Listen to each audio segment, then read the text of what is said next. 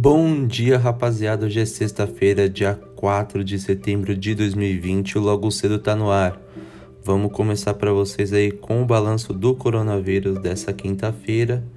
Tivemos um total de óbitos de 830 pessoas nas últimas 24 horas e chegamos a um total de 124.729 mortes confirmadas, infelizmente.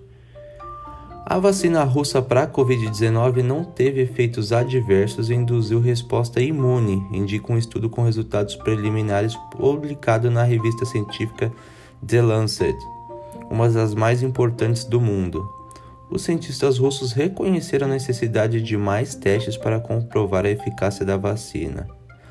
A imunização foi registrada no mês passado na Rússia, mas, falta, mas a falta de estudos publicados sobre os testes gerou desconfiança entre a comunidade internacional.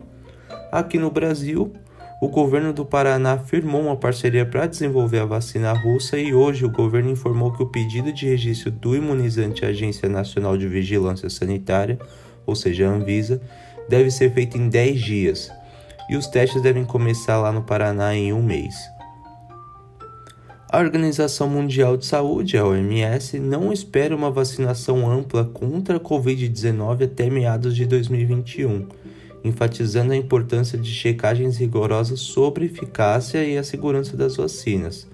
A porta-voz da OMS disse que nenhuma das candidatas à vacina que estão em testes clínicos avançados demonstrou até agora sinal claro de eficácia em um nível mínimo de 50% buscado pela OMS.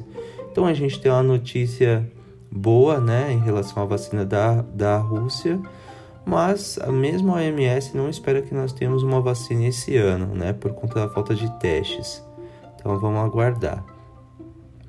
A Caixa Econômica Federal paga hoje mais uma parcela do auxílio emergencial a 4,1 milhões de trabalhadores beneficiados nascidos em março que fazem parte do cadastro único e aqueles inscritos por meio de aplicativo, site ou pelos correios. Para o público do Bolsa Família, a quinta parcela terminou de ser paga no dia 31 de agosto, e os pagamentos para esse grupo são feitos da mesma forma que eles recebem o Bolsa Família. Para quem está esperando o 5G né, aqui no Brasil, o presidente Jair Bolsonaro afirmou ontem que caberá a ele próprio a decisão sobre a implementação da internet móvel de quinta geração aqui no Brasil. Segundo Bolsonaro, não vai ter ninguém dando palpite. O leilão da Agência Nacional de Telecomunicações, a Anatel, para novas frequências de telecomunicações, onde vai trafegar o 5G, foi adiado para 2020 em razão da pandemia. Até o momento, há apenas um aparelho de celular habilitado para frequência no Brasil e as operadoras fazem testes usando a própria frequência do 4G. Pessoal, muito obrigado pela audiência. Vou passar a bola para o Cauê Isaac para vocês ficarem atentos sobre tudo que ocorreu no mundo do esporte. Muito obrigado e até mais.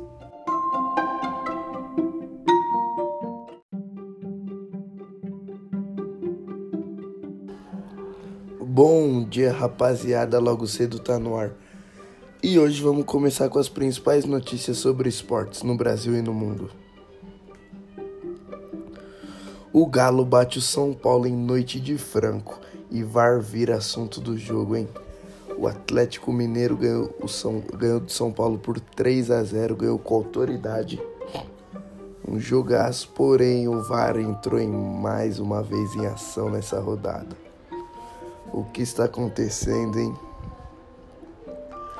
E o esporte vence e põe o Grêmio à beira do Z4. Lembrando que o esporte é o lanterna do Brasileirão, né?